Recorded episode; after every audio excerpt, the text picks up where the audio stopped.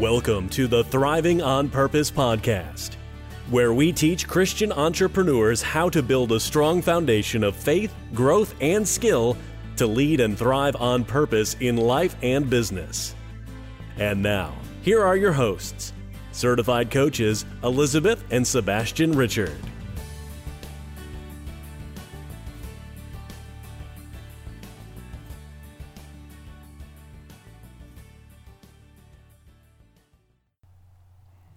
Hi, guys. We're so glad that you can join us on another episode of the Thriving on Purpose podcast. I'm Elizabeth Richard, and I'm here with Sebastian. And today we're going to talk about a really, really important topic. I think this um, mini series is actually one of the most important podcast episodes that we've done for you, Christian believers. And we need you to brace for impact. It is a Bible teaching. Bible teaching. Yeah, so get out your paper and pen. You're going to want to take a lot of notes. There's a lot of meat to this podcast. And the title of this podcast is God's Kingdom Purpose for Man, Our Earthly Dominion Mandate. Now, this might sound like a bit of Chinese to you, but you're going to understand as we explain as we uh, begin this podcast. Yeah. So, we believe that this will start an amazing journey for you guys it's going to open your mind, open your eyes. It's going to strengthen your faith. It's also going to boost your confidence. It's going to sharpen your mindset and bring blessings to your life. And um, it's also going to enable you to get to let go of false religious thinking and to start expecting miracles in your life. Uh, and that's exactly what it did for us when we started this journey many many years back. Yeah and and in recent uh, the recent year also we've uh, we've delved a lot deeper in kingdom theology and uh, what a tremendous amazing addition and blessing it's been to our lives. And that so we're excited. We're excited to share this biblical understanding with you guys because it has helped us so much. We believe it's going to do the same for you and it's it's also really important to understand our earthly dominion mandate because this is the missing link to what a lot of you are searching for to understand what is your purpose in God's kingdom? What is your purpose as a Christian here on earth? Yeah. So by going through this, these teachings, you're really going to have more of an understanding of God's kingdom and you know basically why we're on earth and you're going to learn so much more than you know the, the fact that we're taught a lot about talking about the gospel and about uh, you know salvation which is really important but there's a lot more to it. So it's going to really open the door to a different understanding of all that. So yeah. let's begin. Well yeah and and it's it's about you know in life what i've learned is there's a lot of things we have to unlearn. There's a lot of things we have to learn but there are also things we have to unlearn so I think this uh, kingdom teaching will do both. You're going to learn, but you're also going to unlearn some things that, that might have been faulty thinking or wrong thinking, or like Elizabeth said earlier, uh, false relig- religious thinking. Uh, there's a text on my wall. I have a, a wall frame, a plaque, in which I printed out a text that I have read many, many times in my own life. And the text contains a powerful prayer. I w- I don't even know who to attribute the text too. I found it by luck maybe 12 years ago online.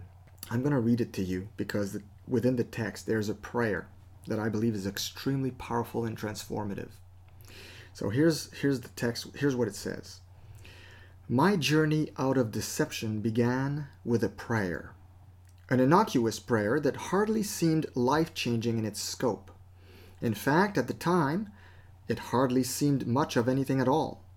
Dear Lord, I prayed, if I am believing any lies in my life, or am deceived in any areas of my Christian life and what I believe, can you show me? I want your truth at all costs, even if knowing it destroys my entire world. Oh, and I mean it, Lord, even if part of me doesn't and is scared. That was the prayer the prayer that changed my world and set me free. In retrospect, it was a silly, childlike prayer, but God honored it. like I said, I don't even know where it comes from. I don't I don't know who the source is. But I'll tell you something though. It takes guts to pray this prayer. I believe, however, that it is a necessary one for believers today. It was a very necessary one for me. Many of us have been ensnared by religious teachings and bound by dogma. And these teachings are keeping us not only in the dark, but enslaved and fruitless as a result. It's nothing new. Remember what Jesus told the Pharisees in Mark chapter 7 verses 6 to 9? He told them he said, "Well did Isaiah prophesy of you hypocrites, as it is written, this people honors me with their lips, but their heart is far from me. In vain do they worship me, teaching as doctrines the commandments of men. You leave the commandment of God and hold to the traditions of men. And he said to them, You have a fine way of rejecting the, comm- the commandment of God in order to establish your tradition. The Bible also says in Job 36:12, "But if they do not listen, they perish by the sword and die without knowledge." And in Hosea 4 6, we read, "My people are destroyed for lack of knowledge, because you have rejected knowledge, I reject you from being a priest to me. And since you have forgotten the law of your God, I also will forget your children." God doesn't want any of us to be in ignorance. Just like Paul told the Athenians in Acts 17:30, the times of ignorance God overlooked, but now he commands all people everywhere to repent. You know, when we're in ignorance, it's one thing to be in ignorance, but once you start advancing in knowledge, you need to repent of your ignorance. You need to embrace the advancement of your knowledge. And that comes through also a repentance of being lazy or being closed minded or, or, closed up to new information. Or not can, seeking, yeah, or yeah. not seeking to know more, uh, digging deeper than what you hear on Sundays at church. Yeah. You know, a lot of people think that they've done their part because they go to church on Sunday morning and do a quick devotional here and there but there's a lot more to it if you want uh, you know god to bless you in your business and your life there's a lot more seeking than that's required of us. Yeah absolutely. And i believe that much of the plight of believers today comes from a misunderstanding not only of his word but also of how his kingdom operates of who they are in it and how they should operate in it. And this misunderstanding of God's truth God's plan and how they fit in it has led many in bondage. The types of bondage are very varied emotional bondage, doctrinal or dogmatic bondage, falsehood bondage, religious bondage, even financial bondage. Yahushua, Jesus, came to set the captives free. And the truth his truth will set you free. We've we've read that many times in Scripture. The truth will set you free. The only problem is, oftentimes we think that the truth is the doctrine of our particular denomination, and we think that it's that truth that will set us free. No, it's the truth of Jesus that's going to set you free. And some of it might be taught in your denomination, and some of it might not. Okay. And the main message Jesus came to teach was about a gospel the gospel, which means good news. But not just any good news or any gospel. The gospel that Jesus came to teach was the gospel of the kingdom of God. The word kingdom, or the term kingdom of God or kingdom of heaven, is mentioned well over 100 times in the New Testament. I didn't count every single one, but I, I've looked it up, and there's, you know, some say uh, numbers like 85, others say 100, others say 160. Let's just say over 100 times, okay? Especially in the synoptic gospels of Matthew, Mark, and Luke. Go ahead, I challenge you, go ahead and reread the gospels, the synoptic ones of Matthew, Mark, and Luke, and you will realize that the kingdom of God was the main message of Jesus during his ministry and after his resurrection. You could even say that it was his what Jesus was the most passionate about.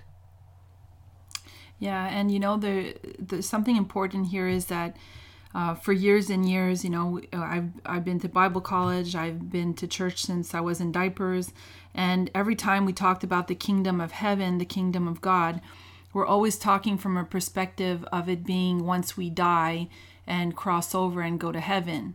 So, you know, a lot of teachers out there are teaching it the way they understand it and and they understand it as it being something after we live on earth. And so we're anticipating and anticipating for this afterlife. Yeah. And um, there's a lot more to it. There's a lot, a lot more to understanding how God's kingdom operates on this earth. That's a very good point you bring, and uh, we often equate the term in, in the, New Testament of kingdom of God with heaven. Uh, but the kingdom of God, the word kingdom means king and dom, dominion, the king's dominion. So it's it's it's not the realm where God is. That is part of it, God's dominion. For example, England, they they set forth the Commonwealth, right? Well, mm-hmm. uh, they reigned from England. So the, the country and the queen, they reigned from England, but their kingdom extended far beyond the boundaries of England. Right. Okay. So it's a bit like that. So from heaven to to us on earth, there's a, a link through the, the, the kingdom that we're going to learn in this teaching that is also on this earth linked to the kingdom in heaven. So one Bible teacher puts it this way, and I think that he explains it very well. It's spot on, yeah. The mission of Jesus was to establish God's kingdom on earth in the hearts of men. Uh, that's very powerful because Jesus said that the kingdom of heaven is within us. So that's something that sounds uh, almost metaphysical or esoteric for some Christian yeah. believers today because they so equate kingdom of God with a place outside of our realm. Mm-hmm. And when you remind them of that, that Jesus actually said the kingdom of God was within us, what, what does that entail? We'll see that as we go during this series. Yeah, so I'm going to just reread this quote for those of you that are taking notes because it's really important. Yeah, jot that down. The mission of Jesus was to establish God's kingdom on earth in the hearts of men. Hmm.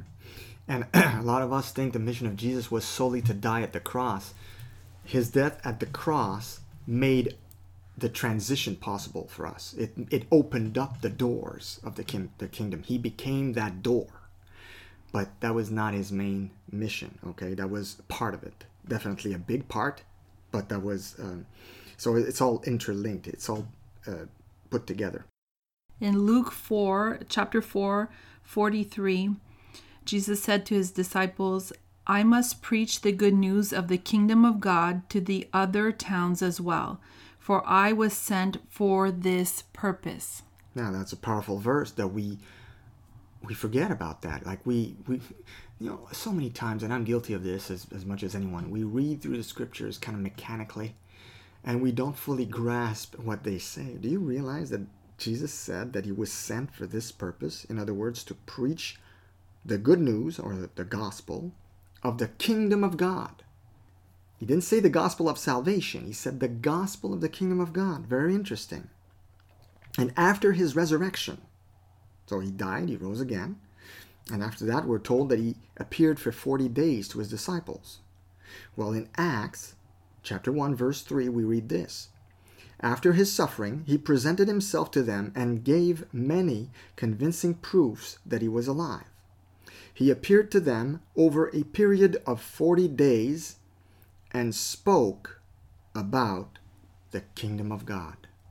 Again, so his, his speech had remained centered on the kingdom of God.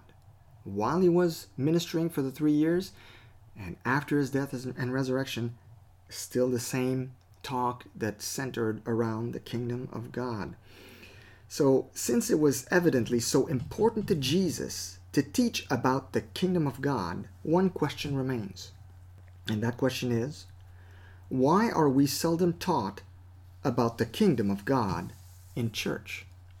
That's a really good question, don't you find? Yeah. I mean, if it was so central to Jesus' life, why are we not taught this so much?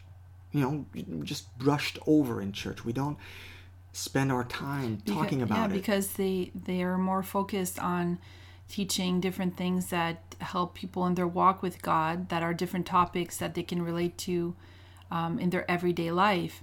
However, when you understand what the the true kingdom of God is, and that uh, you know that we're living proof of it and that there's a link with us humans on earth. There's a part that we have to play in this. There's a purpose that we're intended to on earth.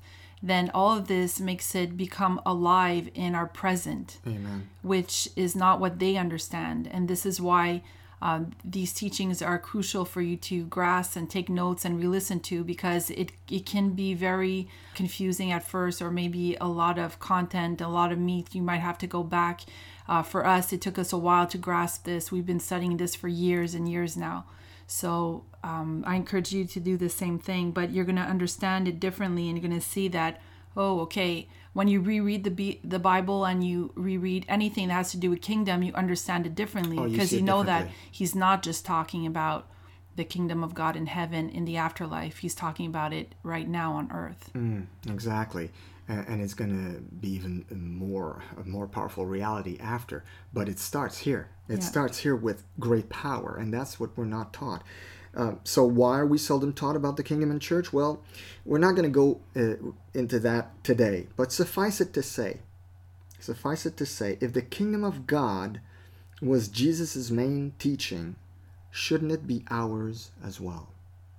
I mean, if he was so obsessed with it, if it was so important to him, if he called it his purpose, he said he was sent for this purpose. If he called it that, shouldn't we be at least very curious about it? Just at the very least. So obviously, obviously it's a rhetorical question. We should be very looking very deeply into it, which is what we're doing today. So we cannot undermine the importance of teaching and learning the kingdom of God and everything that pertains to it.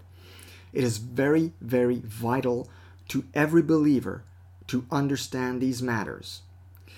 Just to be clear, before we start digging deeper into this, I'm very, very happy to share what I do know today. But I'm still learning. I will learn until the day I die. Okay? I have been granted by God, and I'm very thankful for that, uh, the gift of teaching and the gift of knowledge. And for me, these things were hard to grasp. They were. I mean, that because I had been indoctrinated in church uh, with other types of understandings. And so for me, when I first heard these things, even though I had the gift, the, the gift of knowledge and the gift of teaching, uh, it was, I wouldn't say a, a 180 degree uh, turnaround, but a pretty big uh, catalyst, or um, maybe not catalyst, no, um, paradigm shift. Paradigm shift for me. So I, I hope you're going to be patient with me. Uh, that I might say things that will offend you. I might say things you will disagree with. I don't expect you to agree with everything I'm going to say today or in uh, the other teachings that will follow this one. I really don't. It's okay. I mean, I, I don't think there's one pastor out there with whom I agree 100%. That's okay. What I do want you to do, though, wh- what you're going to hear today, is to dig deeper, to climb higher. In other words, if there's something I say that you disagree with, go check it out for yourself. Don't just be like, ah, that's not what I was taught. Or, because we have a knee jerk reaction oftentimes when it's something we are not familiar with, or if it's not the verse, the understanding of the verse the way we've always understood it, sometimes we can have a knee jerk reaction, which is uh, right away, ah, I, I don't believe that. So we, we kind of um, stiffen. Don't do that, okay? Be willing to get this new information, jot down what you want to look into, because there will be things that will contradict what you believe. Jot it down and say, I'll look into so and so later this week or later this month. Whatever. Make a point of it. Make it make a point of it, okay? Make sure you get confirmation from God through his Holy Spirit on all matters. Not just what I teach, but any other teaching that you hear out there, okay? So let's dig deeper. Let's start. What does God's kingdom purpose for man, our earthly dominion, the title of this podcast, what does this really mean? So, to understand God's kingdom purpose for man, it is only fitting that we begin, that we start this in Genesis. Okay? Why? Well, I'll explain to you why. I have something I want to bring up here. And, and right away, this might actually ruffle your feathers because I'm going to be quoting from a book that is a non biblical book called Pseudepigrapha. Okay, Pseudepigrapha were books that, first of all, are not uh, believed to be written by the, the, the author it says that they're written by. And second of all, they're books that have been deemed probably not old enough to be included in the Bible.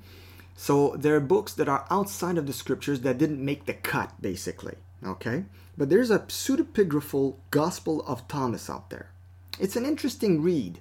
I'm not telling you go read that as if it were scripture, but I'm telling you if you want to read something interesting, go read that. It, it's there's some interesting tidbits in there. So in the pseudepigraphal Gospel of Thomas, the following is written in part 18, okay?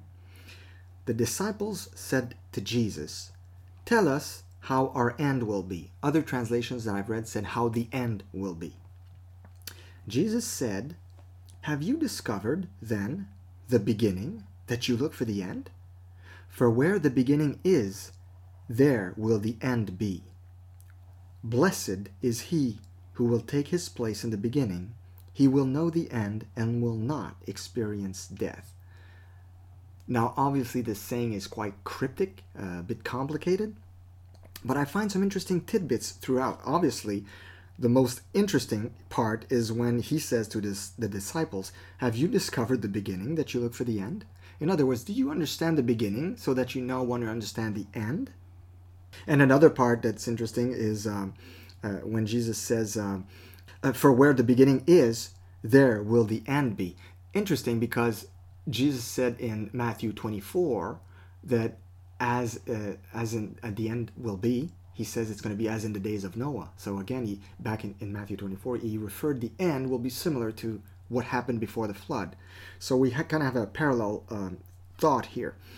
You see, modern evangelicals, we give so much importance to the book of Revelation, to the book that speaks of the end. And yet, let's be honest, our understanding of the beginning is so flawed and limited. As believers, we cannot possibly grasp the end until we fully understand the beginning. And I'm not saying that once you fully understand Genesis, you will fully understand Revelation, but I think it's really, really important to dig deeper in the beginning in order to set the tone for our understanding for the rest of the book or the collection of books because that's what bible means it's me it means like a, a collection of books 17 years ago i'm going to tell you a little story here that you might find interesting I had become very, very arrogant, and um, I was even complacent in my walk with the Lord. I studied the Bible a lot. I had read, for my age at the time, uh, I had read a lot of Christian books. And uh, I had acquired a little knowledge. A little knowledge. And the greatest danger in spiritual adolescence is to have a little knowledge and not know that it is a little knowledge. And that was my case. You know, the Apostle Paul reminds us that knowledge puffs up. I became puffed up. I was a fan of knowledge, I still am. Fortunately, God has uh, taught me a few lessons since then, lessons in humility, and it began back then. The Lord showed me the folly of my arrogance and my, you know, my puffed upness. He brought me back to the book of Genesis, to the book of beginnings, to the book of our genes. That's where Genesis, gene, the word gene is in Genesis. He showed me a verse in Genesis, and I'm not going to share that. I'm not going to share the verse with you today uh, because I think it's irrelevant. But he, he showed me a verse in that book that completely baffled me. And then God spoke to me. He spoke to my spirit. You see, you don't even understand the first book. So, how can you pretend to understand the rest of the story? And I gotta tell you, from that point on, God took me on one heck of a ride. And I'm talking about a ride in knowledge, understanding, humility, and basically showing me that ignorance is like knowledge, it has no limit. And uh, I just re- began realizing at that point how ignorant I was, and therefore that I should never become puffed up, and rather that I should be a humble student at the feet of the Lord and be grateful for everything that I do learn, but always be a seeker and never someone who thinks they have attained some level of whatever. And my wife, Liz, you remember that. I mean, you remember that time. Uh, we were early married, maybe second year marriage or so, and uh, I'd begun, had begun, you know, digging down the rabbit hole and finding out stuff, and like I said, becoming puffed up. And God actually used her at the time. I didn't listen to her because I was arrogant, like I said, but He had used her initially to he to give me warnings she was telling me, You're becoming arrogant. I don't like what you're saying. I don't like your tone. she was giving me hints of stuff she was seeing. And uh, it took the voice of the Lord to, act- to actually turn me back from my, my error. But you remember those days, Liz. You can tell them about it. yeah, well, I think, you know, when exactly when you dig deeper and um, depending on the kind of books you read and uh, different things that you study. Sometimes you can, I guess, take for granted certain things that you do learn in church. And uh, I think that you had, you know, became, come to a place where um, you knew more than the pastor in front, and therefore he wasn't going to teach you much of anything. And uh, you were basically just at church for social, right? because you were doing your own studies on your own. So it it was that kind But that of, was not the pastor's kind of, fault. He was a good person. Yeah, so that was the kind of the mindset. Um, and and that's not good to be that way because you know the Lord can still use even if we, we are very knowledgeable and study a lot um, he can use through the Holy Spirit all kinds of different messages through uh, the pastor in front to touch our hearts or to sometimes God will just speak to our spirit or or tell us something um, through the person that's speaking in front. Uh, it could be a, a, clue or something that we've been wondering, yeah. and then we get a revelation, right? So, so I think that's that's where you had to, you know, kind of rewind a little and realize that by by going back to scripture more and uh, understanding that you didn't like God was revealing things at one point that were uh, very interesting, and you were so excited about these teachings that even at that time you kind of went like, well, it's kind of boring when I do go to church because I'm not learning stuff that's as interesting, right? Yeah. So I think we have to find a middle, ground. And, you know, it's important to go to church, but it's also important to do your own digging, like Sebastian was saying, and to dig deeper and to do your own studies and in God's word and to learn more and uh, and to be humble about it because when you start learning and that's one of the realizations that you know I've always found him very knowledgeable but at one point I remember him saying like wow I realize I really know nothing. Like God is showing me I know nothing. Well that was good. That was all good because it, it I mean from that point on, there's nothing like a spanking from the Lord to set things straight okay? And at that time that's what i got. I got a spanking from the lord. When when he, he said well it's time for me to intervene. I'm going to show him he knows nothing. And he took the first book. He says see you don't even get the first book. Yeah and i think at, at that right before that happened you were kind of at this place where I've read it, I know it all, and oh, yeah, I, I'm not spot. learning anything anymore. And and God was, you know, working through you, and a lot of things in our life happened. Uh, we had lost our daughter as well, so it was just like a tsunami in our personal lives as well. So God used that. Uh, God used what happened to bring Sebastian and I uh, closer together and closer to Him, and to seek the truth in all things. Like we were talking about that prayer in the beginning.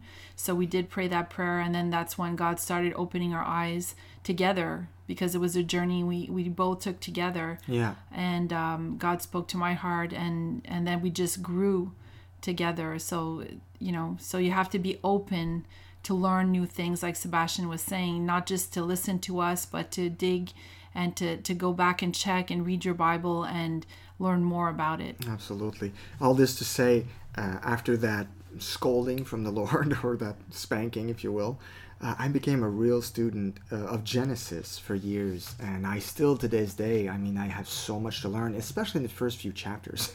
There's so much incredible meat. I, I tell the friends, uh, uh, sometimes I talk to my friends and I say, look, there's as much to learn from the first few chapters of Genesis as there is in Revelation. I mean, if you if you delve deep in those first three chapters, you just realize that there we're just getting a very boiled down um, account from Moses in the first three chapters. Uh, it's like because I think when he wrote it at the time, people kind of knew this stuff, so he wasn't ex- to expand too much into the whole you know creation account and everything because it was they were closer to it than we are today so it, was still, I guess, kind of fresh for them, a bit more fresh, fresher than for us for sure. So there wasn't too much time spent in that. But man, those first three chapters are a whopper. It's crazy. But anyway, all this to say, this is where we're going to start in Genesis. So let's dig deeper. When God created the earth realm and man, he had a very special mandate for him. You see, the earth realm was a very special realm in God's creation. It was to be a realm filled with carbon based beings, also known as flesh beings or, or alive beings, beings with bodies. And those bodies would be different from those found in heaven's realm, which is more of a spiritual, uh, different resurrection or spiritual bodies. This earth realm was made for a specific type of creation and specific types of beings.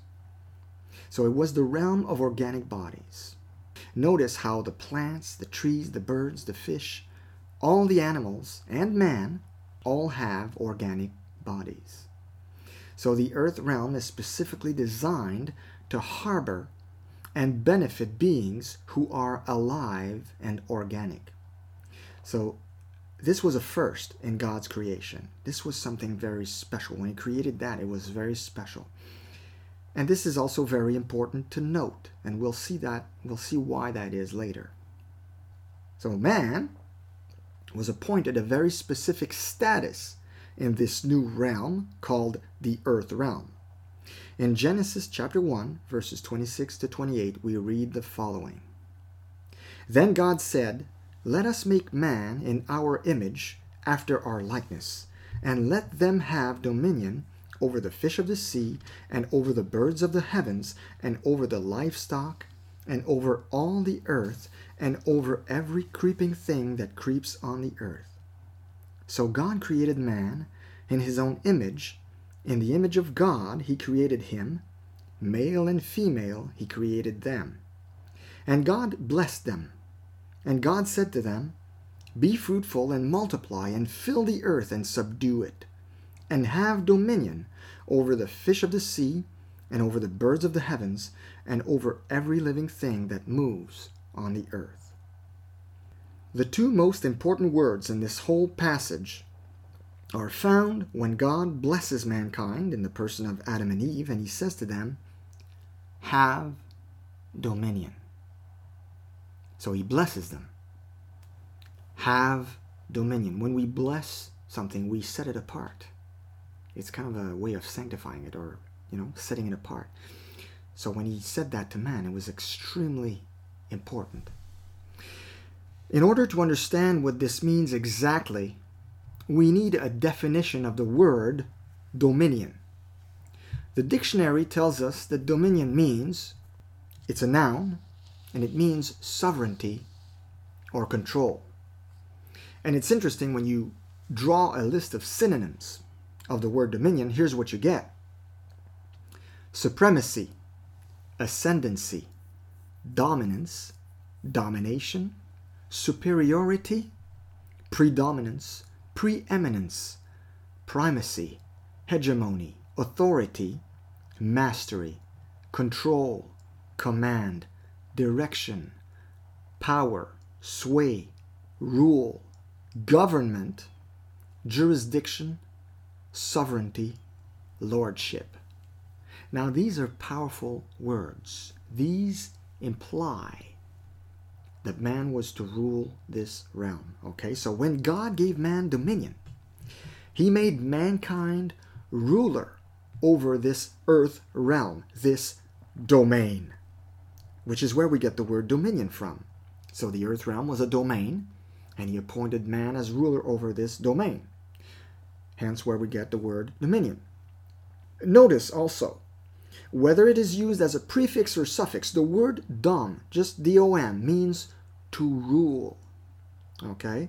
So it gives a better understanding to words like kingdom. Kingdom means where a king rules. Freedom, where the free rule. Those are just examples. So God assigned man the rulership of this place called earth. And to all the beings he created and placed on it, man was to rule it all. The birds, the fish, the plants, the trees, and all the animals, and the territory itself was put under the dominion of man. Yeah, that's really, really fascinating and interesting. Um, the way that uh, we understand the word dominion, what it, what it really means, because it's true that when we read the Bible in Genesis in the beginning, we uh, really kind of skim through it and don't understand it fully. What the all these um, this understanding means for Adam and Eve in the beginning, right? Mm. So in Genesis uh, chapter 2, 19 to 20, we read the following Now out of the ground the Lord God had formed every beast of the field and every bird of the heavens and brought them to the man to see what he would call them. And whatever the man called every living creature, that was its name. The man gave names to all livestock and to the birds of the heavens and to every beast of the field. That's in Genesis chapter 2, 19 to 20. So it's very interesting to note the following principle whatever we name, we have authority over. So we name our yeah. children, right? So we're responsible, we have authority over our children. We name our children, we name our businesses, and yes, we named all the plants, trees, and animals, right? So the earth and everything on it was given over to man for him to exercise his authority. Now, that's a really, really important principle and a good point. Everything we name, we have authority over. It's fascinating, really. And just a quick parenthesis Eve got her name from Adam. Just saying. I, I don't want to start a war here. I'm just saying. it's in the Bible, so don't shoot the messenger. Anyway, I'm joking here. But, um, and the Bible says in Psalm, this is a very important verse for you to jot down. The Bible says in Psalm 115, verse 16, The highest heavens belong to the Lord, but the earth he has given to mankind.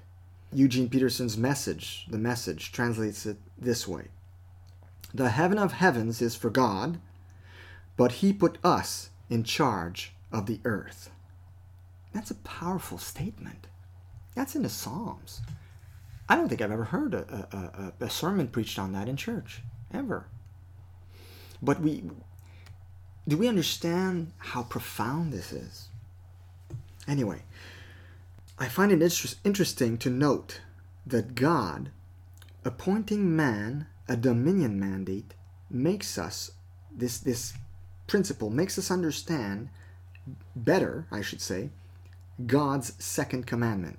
You know, the Ten Commandments, there's ten. Well, the second one is about not making a graven image. Okay? Now, it's very interesting because here's the whole commandment, how we read it in Exodus 20. Here's how we read it you shall not make for yourself a carved image, or any likeness of anything that is in heaven above, or that is in the earth beneath, or that is in the water under the earth. You shall not bow down to them or serve them. For I, the Lord your God, am a jealous God, visiting the iniquity of the fathers on the children to the third and fourth generation of those who hate me, but showing steadfast love to thousands of those who love me and keep my commandments. Amen. I think this is super, super interesting. because it makes us understand that God, of course, wants to be the sole object of our worship. That's the first thing we need to understand from this second commandment. And we're not to worship angels who are in heavens above and all that, and, and these other created beings that are very powerful, but also creatures in the earth realm that we're not to create images. Remember when the Israelites made that golden calf? how oh, that got God so angry. But here's what's so insulting to God in this. Let's say, let's take the, The calf, gold, the golden, the golden calf, calf. for example. Think about it. God gave us dominion over everything on the earth. So when we take the image of an animal that we rule over and make it into carve it into a statue and we prostrate ourselves before that. That's a slap in the face. That's like us taking our dominion and throwing it in the trash. When we make ourselves graven images we elevate what we should dominate. It severely demeans our status as rulers. Now at this point I feel it's necessary for me to address the subject of the sovereignty of God. If you've been in church long enough, like I have, no doubt that you have heard how God rules over everything, right? It's a main doctrine. It's the doctrine of the omnipotence of God. Omnipotence meaning that God can do all things. Obviously, no one can dispute the sovereignty of God. He is the creator of all. He is the ruler of all. Okay? So, how can we reconcile man's rulership of the earth realm with the sovereignty of God Almighty? That's a very good question. Have you ever been asked the childish question if God is all powerful, can he create a rock that even he wouldn't be able to move? That's a, that's a good question, right? But I actually have the answer to that cryptic question. The answer is yes, and he already has. What's that rock that God can't move? Well, the rock that God cannot move is his own word. I find it interesting that his Ten Commandments were graven upon stone tablets. You know, it's very interesting.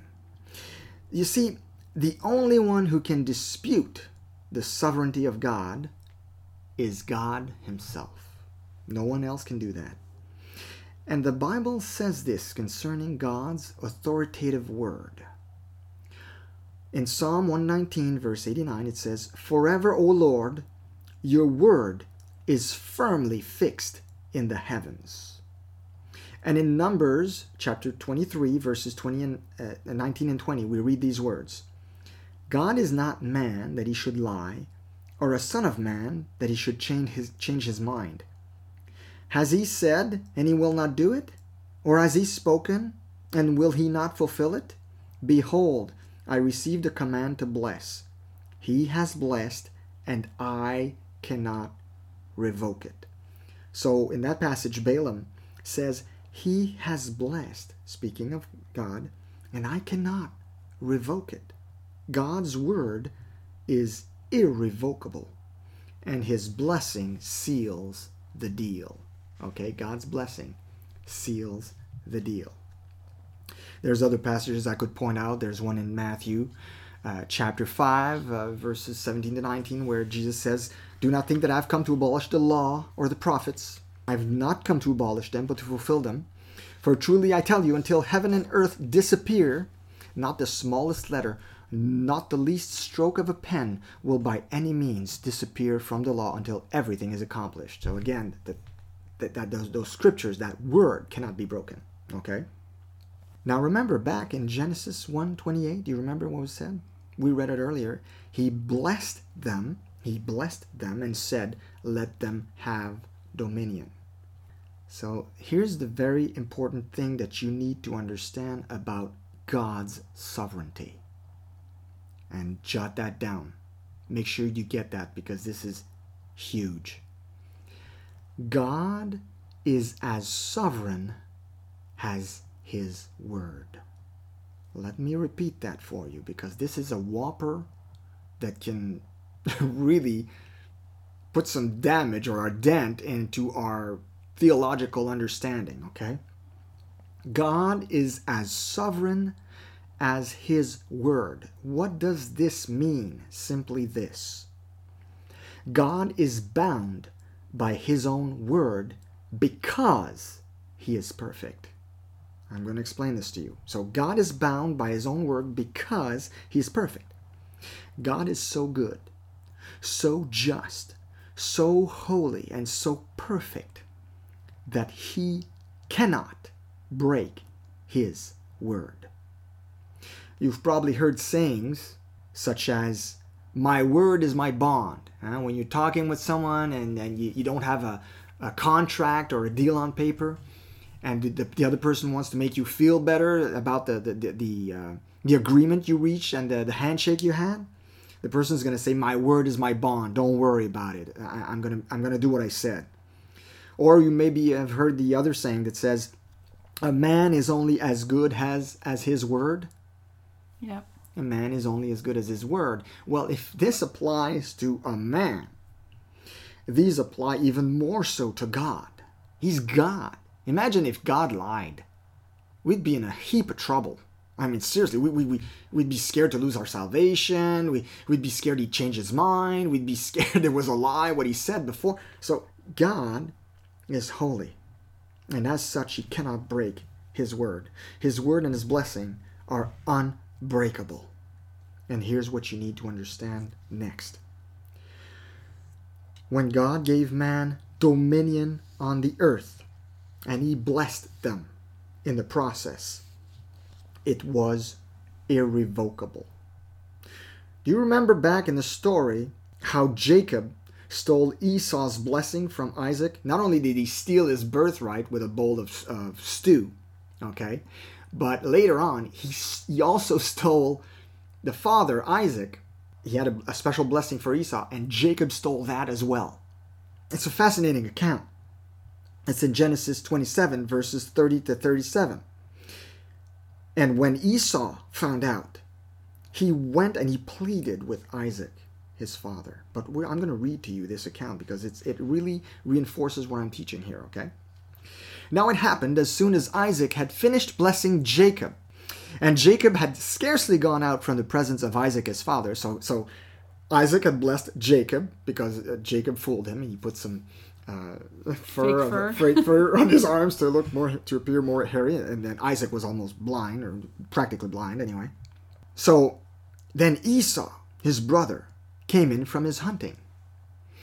He also had made savory food because you know Jacob earlier had made a, a nice bowl of stew to get the blessing and all that. It was very tricky, like very tricky. so Esau also has made some savory food and brought it to his father and said to his father, let my father arise and eat of his son's game, that your soul may bless me. So he's awaiting his paternal blessing that's going to determine, in large part, the course of his life. And his father Isaac said to him, Who are you? Can you imagine the old man going like, What? Who are you? So he said, I am your son, your firstborn, Esau. And then this is really interesting, verse 33. Then Isaac trembled exceedingly. You know, when you realize that you've just been had, you're like, oh, I'm in trouble now. so imagine Isaac, poor old man, he trembled exceedingly. And he said, Who? Where's the one who hunted game and brought it to me? I ate all of it before you came, and I have blessed him. And indeed, he shall be blessed. When Esau heard the words of his father, he cried with an exceedingly great and bitter cry, and said to his father, Bless me, me also, O my father. But he said, Your brother came with deceit, and has taken away your blessing. And Esau said, Is he not rightly named Jacob, which means, I think, supplanter, if I'm not uh, mistaken? For he has supplanted me these two times. He took away my birthright, and now look, he has taken away my blessing. And he said, Have you not reserved a blessing for me? Then Isaac answered and said to Esau, Indeed, I have made him your master, and all his brethren I have given to him as servants. With grain and wine I have sustained him. What shall I do for you now, my son? In other words, I don't have much left to give you because I gave him an exceedingly great blessing. Now, if the words and blessings of Isaac were unbreakable, how much more the words and blessings of God when he said, I give you dominion. Have dominion. So now, where we're at in this teaching, man is officially in charge. So, what did this imply when man fell? And that's what we're going to talk about the next time we continue this teaching on the kingdom of God because right now we're just ex- we're just laying the the, the ground um, you know try to establish a foundation for you to understand this very important kingdom doctrine. So now we've laid the ground uh, we've explained this uh, dominion aspect. So now we know we understand scripturally that man was given dominion on the earth. So what did it imply when man fell when man was deceived man and woman were deceived by the devil A lot. a, A lot. lot. a lot. And that's why we're going to do a, a set another teaching. We're going to continue on this topic because it's really important for you to understand how much Adam and Eve lost. And it's going to be very, very and inter- later and later on we'll just see how much Jesus Christ gave us back. Exactly. So for you to understand that part, you need to understand what he lost, which isn't really taught to us. So you're going to really find this interesting. So thank you for listening to this uh, episode. Share it with those that you love, those that you know it will encourage, that are trying to find their purpose and trying to understand um, the reason for being on this earth as entrepreneurs and as Christians. So we hope you enjoyed it. You can go to thrivingonpurposepodcast.com. There's other podcasts there. You can also sign up to get uh, our weekly podcast sent to you in your inbox so you don't miss an episode. So be blessed. And thrive on.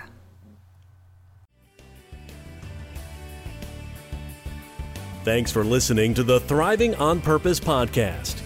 Be sure to visit thrivingonpurpose.com to access the show notes and to discover more fantastic content. Until next time, be blessed and may you thrive on purpose.